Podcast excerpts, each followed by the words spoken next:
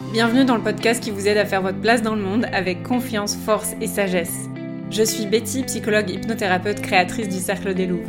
Ces épisodes sont faits pour les personnes qui ne rentrent dans aucun moule, qui veulent s'autoriser à être pleinement elles-mêmes en faisant une force de leur sensibilité. Je vous partage mon expérience, des histoires à méditer et je reçois des personnes au parcours inspirant. Prise de conscience, bottage de fesses et bienveillance, tout ça au même endroit. C'est parti pour l'épisode du jour. Ok, c'est parti. Aujourd'hui, on va parler des émotions. Cette chose que tu essayes d'éviter au maximum parce que je te vois, je te connais. je vois ce que tu essayes de faire. Et donc aujourd'hui, on va aborder ce sujet primordial pour ne pas passer à côté de choses essentielles. C'est parti. La chose que j'entends le plus dans mes consultations, c'est je veux gérer mes émotions. D'ailleurs, elles m'enquiquinent, je veux plus les ressentir. Non, moi, je voudrais les repousser. Je voudrais me sentir sereine tout le temps. bah oui, bien évidemment, comme si c'était possible de, par exemple, ne jamais tomber malade, jamais un petit rhume. On peut faire tout ce qu'on veut, prévenir, prendre des vitamines, etc., pour éviter que ça arrive et être en bonne santé. Malheureusement, on ne peut pas se prémunir euh, des petits virus qui continuent de traîner. On a eu une grosse période où on a été quand même euh, très très vigilant. Et en même temps, ben, c'est pareil pour les émotions. C'est-à-dire que tu peux prendre soin de ta santé mentale, tu peux faire tout ce qu'il faut pour prendre soin de toi. À un moment donné, il va falloir accepter que les émotions font partie de la vie. Imagine une vie sans émotion, ben, c'est une vie sans vie en fait. Une vie sans émotion, ça n'existe pas, ce n'est pas possible. J'aime beaucoup cette métaphore de François Lemay qui dit regardez un ECG. Le, schéma, vous savez, les petites vagues qu'on peut trouver sur un électrocardiogramme, donc c'est les tracés du cœur. Si le tracé est plat, c'est très mauvais signe. Ça veut dire que vous n'êtes plus en vie. Donc sur cet électrocardiogramme, il y a des hauts, il y a des bas, et c'est une succession infinie de hauts et de bas la vie, traverser la vie, c'est ça. C'est pouvoir avoir la résilience nécessaire, non pas pour ne plus ressentir les émotions, mais pour pouvoir continuer d'avancer avec ces émotions. D'être capable d'entendre leurs messages, d'être capable de comprendre à quoi elles vous servent et comment vous allez pouvoir les utiliser pour en tirer parti. Sauf que la plupart du temps, ce n'est pas ce que vous faites. Il y a des erreurs que vous êtes en train de commettre à propos de vos émotions qui vous empêchent justement de développer votre résilience. Si je dois faire un rappel, la résilience, c'est pas n'en avoir plus rien désiré et ne plus souffrir, ne plus souffrir quand on vit quelque chose de difficile, c'est avoir la confiance qu'on peut traverser ce moment difficile et qu'à un moment donné, on va continuer à arriver d'avancer malgré ça. Et il y a des moments où les émotions sont plus ou moins intenses, plus ou moins douloureuses, mais chaque émotion qui existe a une fonction. Par exemple, la peur, vous vous promenez en forêt, vous croisez un ours, vous avez peur, vous êtes figé, vous faites le mort. Ok, ben c'est bien parce que du coup ça évite à l'ours de vous repérer. Ou alors vous vous mettez à courir euh, comme une dératée pour pouvoir lui échapper. C'est le fight or flight. C'est une technique instinctive qui vous permet de faire face à un danger. Et ça, c'est possible grâce à la peur que vous ressentez.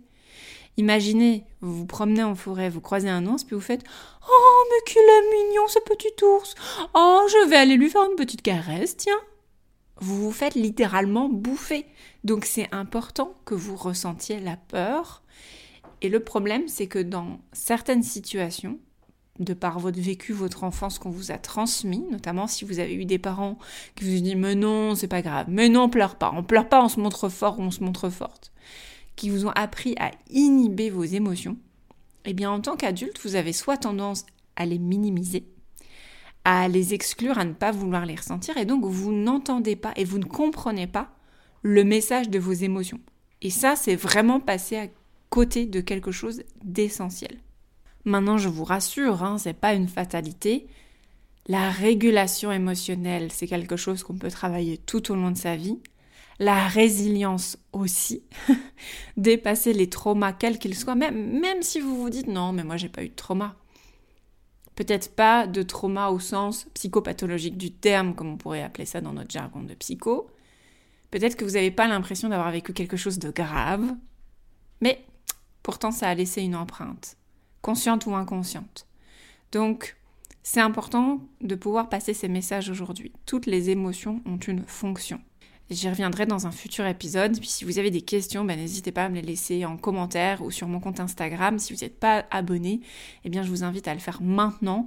Euh, Betty-du-8 Gérezek, J-E-R-E, vous avez le lien en description si vous avez besoin. Euh, je sais, je suis la fille dont on ne pouvait pas prononcer le nom.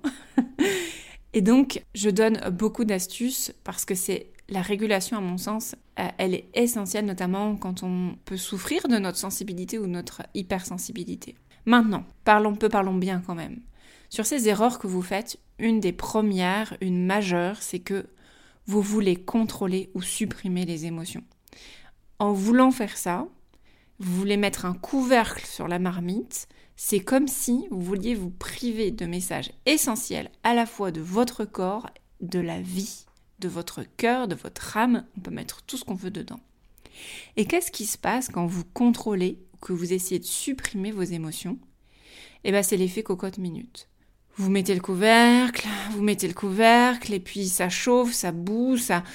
Vous essayez de contenir, là, les émotions, sauf qu'à un moment donné, elles vous pètent littéralement à la gueule. Je suis désolée de le dire comme ça, mais quand ça se passe, c'est comme ça que ça se passe. Hein. C'est pas oh attention, c'est en train de déborder.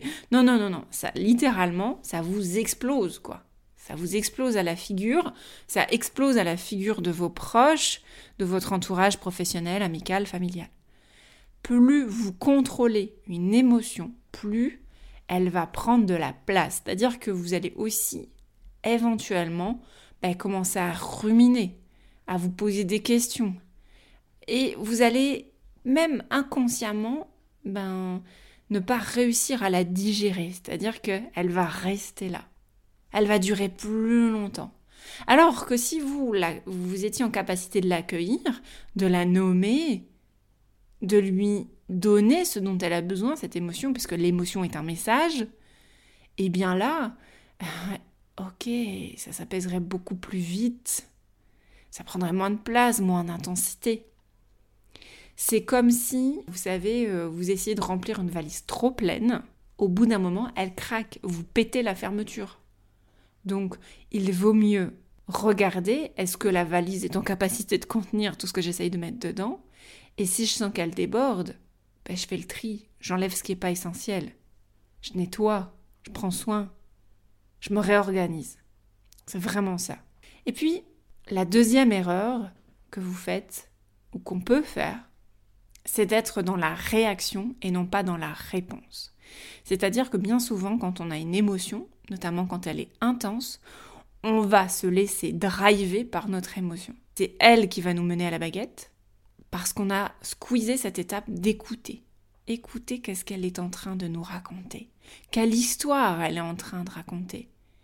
Quels besoins elle est en train de nommer. Quelles valeurs sont pas respectées. Mais non, non, non, ça vous avez décidé de pas écouter. Et du coup, il est possible que vous soyez dans la réaction. Par exemple, vous êtes en colère, bah, vous commencez à insulter votre mec.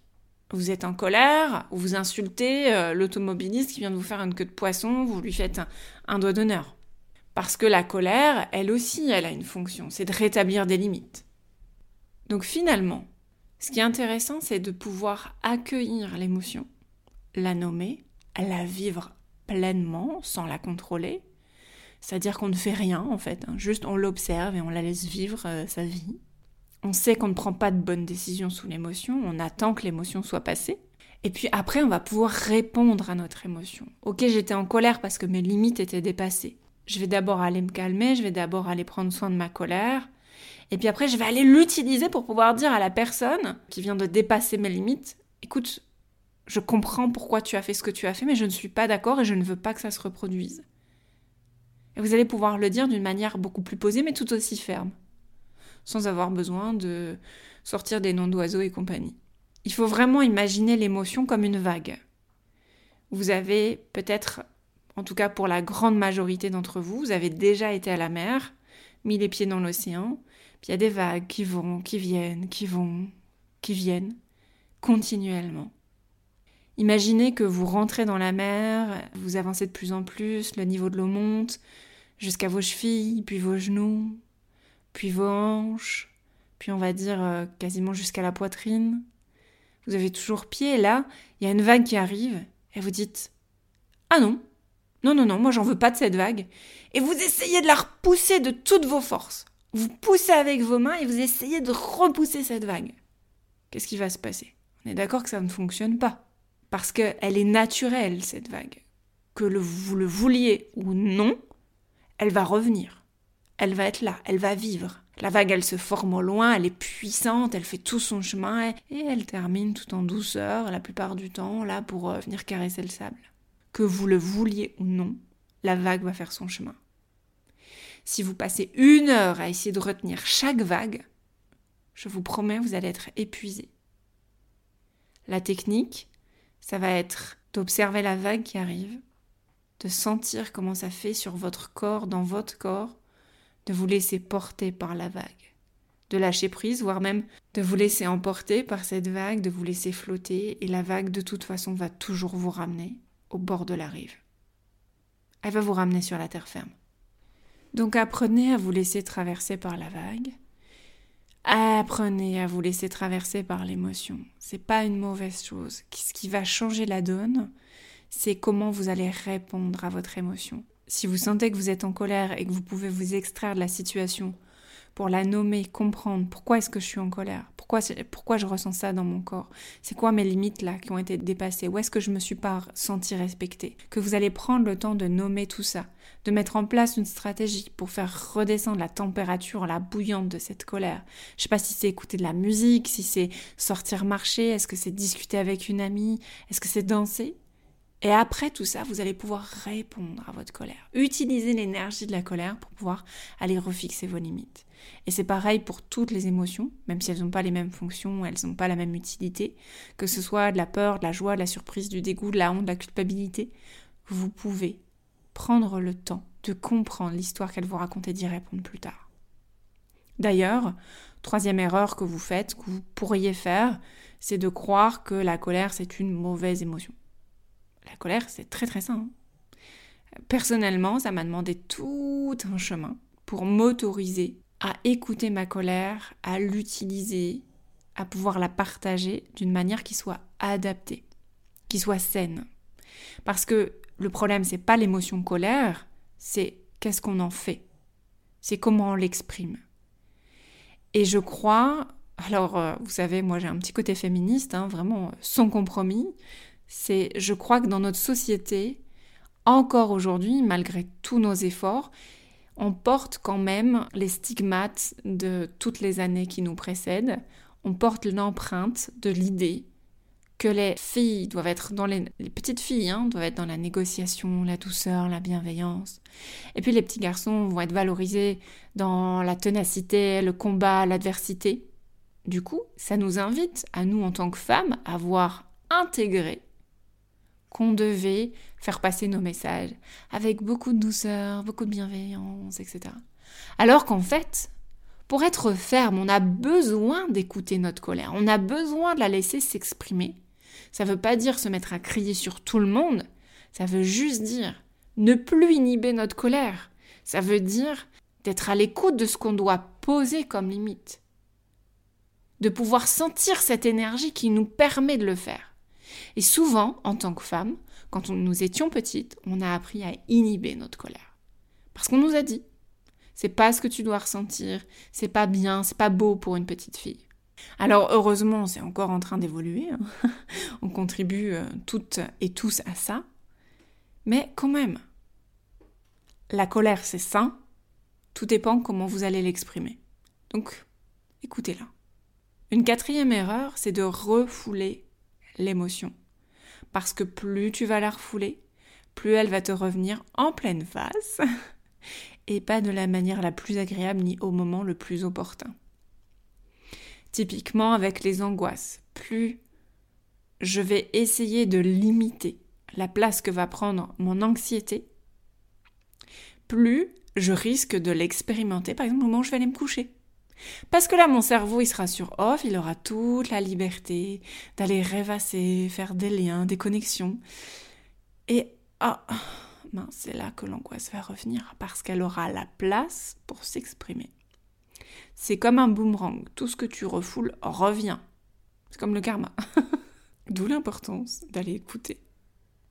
Ce qui m'amène à un cinquième message, qui est plus un message qu'une erreur, mais vos émotions sont un guide précieux pour comprendre vos besoins. Plus vous les écoutez, plus vous êtes connecté à votre moi profond. Ça veut dire que là, l'erreur ou la difficulté que vous pourriez rencontrer, c'est que plus vous êtes déconnecté de vos émotions, plus vous êtes déconnecté de qui vous êtes, de votre identité aussi.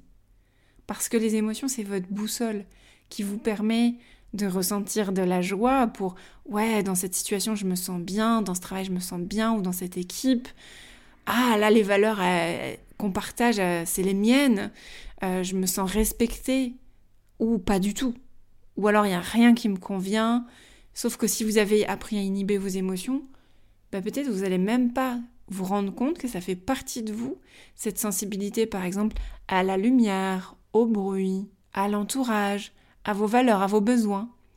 Ce qui fait qu'à un moment donné, et souvent je vois ça en accompagnement, je rencontre des personnes qui me disent mais en fait euh, j'ai tellement fait plaisir aux autres, j'ai tellement écouté les autres, je me suis tellement suradaptée, j'ai oublié de m'écouter moi, d'écouter ce que je ressentais, je sais plus qui je suis, je sais plus ce que je veux, je, je, je sais même pas dire ce que je ressens, complètement déconnectée. Et au final, elles ont l'impression de vivre une vie qui est pas la leur en fait. C'est pas elles qui l'ont construite, elles ont juste avancé, entre guillemets, par la force des choses, euh, en se contentant ou en s'obstinant de faire les choses à travers le regard des autres, à travers les injonctions qu'on leur a transmises, et il y en a beaucoup. Donc retenez ceci, plus vous êtes connecté à vos émotions, plus vous leur faites de la place, et plus vous êtes connecté à votre véritable moi profond, à votre essence, à votre identité, quand on était enfant, on n'avait pas de barrière parce que encore aujourd'hui, euh, peut-être même plus aujourd'hui d'ailleurs, je trouve ça chouette, on sait que le cortex préfrontal des enfants est pas mature avant minimum l'âge de 7 ans. Et donc on est beaucoup plus tolérant avec les enfants. Ils expriment naturellement. Quand, quand ils se sentent tristes, ils ont un chagrin qui est, qui est digne euh, d'un drama, quoi. Ils se retiennent pas, ils l'expriment. Quand ils sont en colère, ils se roulent par terre. Ils sont dans l'entièreté du moment présent, de leur émotion. Elle est là à l'état pur. Et ce qui se passe en tant qu'adulte, c'est qu'elle se remanifeste de la même manière, mais on nous a tellement dit T'as pas le droit de faire ceci, t'as pas le droit de faire cela, elle l'exprime pas comme ceci. Ton émotion, elle est pas légitime. Oh, c'est pas grave, ça fait pas si mal. Oh, quand même, arrête de faire ton bébé, arrête de pleurer. Que du coup, on a appris à se taire, on a appris à faire taire nos émotions. Mais ça ne veut pas dire qu'elles sont plus là. Ça veut juste dire qu'elles sont dans une couche plus sous-jacente, peut-être plus inconsciente, et qu'il y a une répercussion dans votre quotidien sans même que vous en aperceviez. Et souvent, vous vous en apercevez quand vraiment, vraiment, vraiment, vous êtes allé au bout du processus de ce qui était possible de vivre en inhibant vos émotions. Et ce que j'ai envie de vous dire, c'est que je vous disais tout à l'heure, ce qui compte, c'est la réponse à vos émotions. J'en souris euh, en famille, euh, des fois, euh, je dis à mon, mari, quand voilà, mon enfant a passé une journée très fatigante et puis qui se met à pleurer parce que les tomates ont touché les pâtes et qu'il fallait surtout pas que ça se touche et que ce soit mélangé et qu'il pleure comme si c'était la fin du monde. J'ai tellement d'empathie en fait pour lui, parce que dans son cœur, à lui, je sais combien c'est dur. On n'est pas là pour juger les émotions des autres. Et certainement que c'est plus facile pour vous d'être dans l'empathie des autres. Mais ce qui est important, c'est que vous soyez dans l'empathie de ce que vous ressentez. Et par moments, eh bien, j'en souris avec mon mari, puis je lui dis, tu vois, ce soir, bah, je me sens comme notre enfant. Mais nous, on s'autorise plus à l'exprimer de cette manière-là parce qu'on a grandi, on est un peu plus mature, on a peut-être d'autres stratégies pour parler nos émotions, on arrive à poser des mots, on arrive à les identifier. Donc c'est tout le travail qu'on fait en grandissant et qu'on fait à l'âge adulte, qu'on continue de faire. Sauf que si vous inhibez, vous n'avez pas appris à faire ça. Du coup, vos, émotions, elles sortent n'importe comment. L'autre jour, après une journée de travail, euh, mon chéri euh, commence à claquer euh, la porte du frigo, la porte du placard, etc. Je lui dis, ben, je, je, sens que t'es stressé. En plus, moi, je suis une hypersensible, donc il me suffit d'un rien pour sentir l'émotion qui prend toute la pièce, toute l'atmosphère. Et je lui dis, mais viens te poser, je sens qu'il y a quelque chose qui va pas. Puis il me dit, non, ça va. Je dis, si, si, mais tu sais, je, peux, je, suis là, viens, on partage. Et en fait, là, il m'exprime qu'il a, a passé une mauvaise journée au travail et que du coup, il se sent pas bien. Et donc, parfois, et moi encore, hein, à certains moments, j'écoute pas mon émotion et du coup, elle va s'exprimer à travers des comportements comme cela. On va être euh, plus irritable, plus agressif avec notre entourage. D'ailleurs, souvent, les gens qu'on aime, hein, c'est ceux-là qui prennent le plus. Mais tout ce travail de, de régulation, d'écoute. Ça va nous permettre d'aller trouver les mots, la bonne manière de partager, le bon comportement pour pouvoir transmettre nos émotions et en prendre soin en fait. Puis aussi parfois donner le mode d'emploi aux personnes qui nous entourent, donner ce mode d'emploi pour qu'aussi elles puissent nous aider parfois à traverser des périodes difficiles. Comme par exemple, euh, j'ai fait une interview sur cette thématique-là euh, où je parle de fausses couches, combien de femmes restent seules en fait avec ce qu'elles vivent, elles cachent leurs émotions en plus. Parce que finalement, bah, il y a aussi cette part de tabou dans la société encore, même si on progresse, c'est encore là. Je dois garder ça pour moi toute seule, je dois le traverser seule. Et, et ça nous amène parfois à un grand sentiment de solitude en fait. Et du coup, on peut surmonter ça.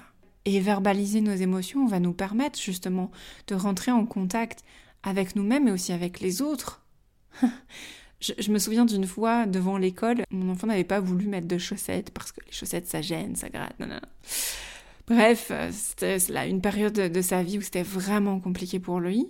Et puis un matin à l'école, donc euh, on arrive avec des chaussures mais sans chaussettes. Et là j'exprime, je dis oh, j'ai un peu honte de moi, vous inquiétez pas. Euh, il est bien, il est bien traité, mais aujourd'hui il a pas de chaussettes parce que ça le gênait trop. Et comme j'ai verbalisé que j'avais honte, tout de suite les autres mamans, elles ont commencé à me dire "Oh bah tu sais, moi la semaine dernière, elle voulait pas mettre ses chaussures. Oh bah moi la semaine dernière, euh, ma fille elle est allée à l'école sans pull parce que ça grattait." Et donc quand tu commences à verbaliser tes émotions, tu révèles une partie de toi, ça peut faire peur, je le comprends, mais ça te permet aussi de rentrer en contact avec les autres. Et ça vous permet de nouer un lien beaucoup plus authentique aussi. Un dernier point que j'avais envie d'aborder avec toi et qui est essentiel, c'est que souvent, vous avez l'impression que vous êtes trop sensible. Vous associez vos émotions à la sensibilité. Or, la sensibilité n'est pas forcément un problème. Ce qui peut vous mettre en difficulté, c'est effectivement qu'il puisse y avoir comme une défaillance dans la régulation des émotions que vous amène la sensibilité. Il faut voir la sensibilité un peu comme une passoire ou un égouttoir ou un tamis. C'est-à-dire que en fait, il y a par exemple les trous de la passoire. Selon le modèle, les trous vont être plus ou moins gros.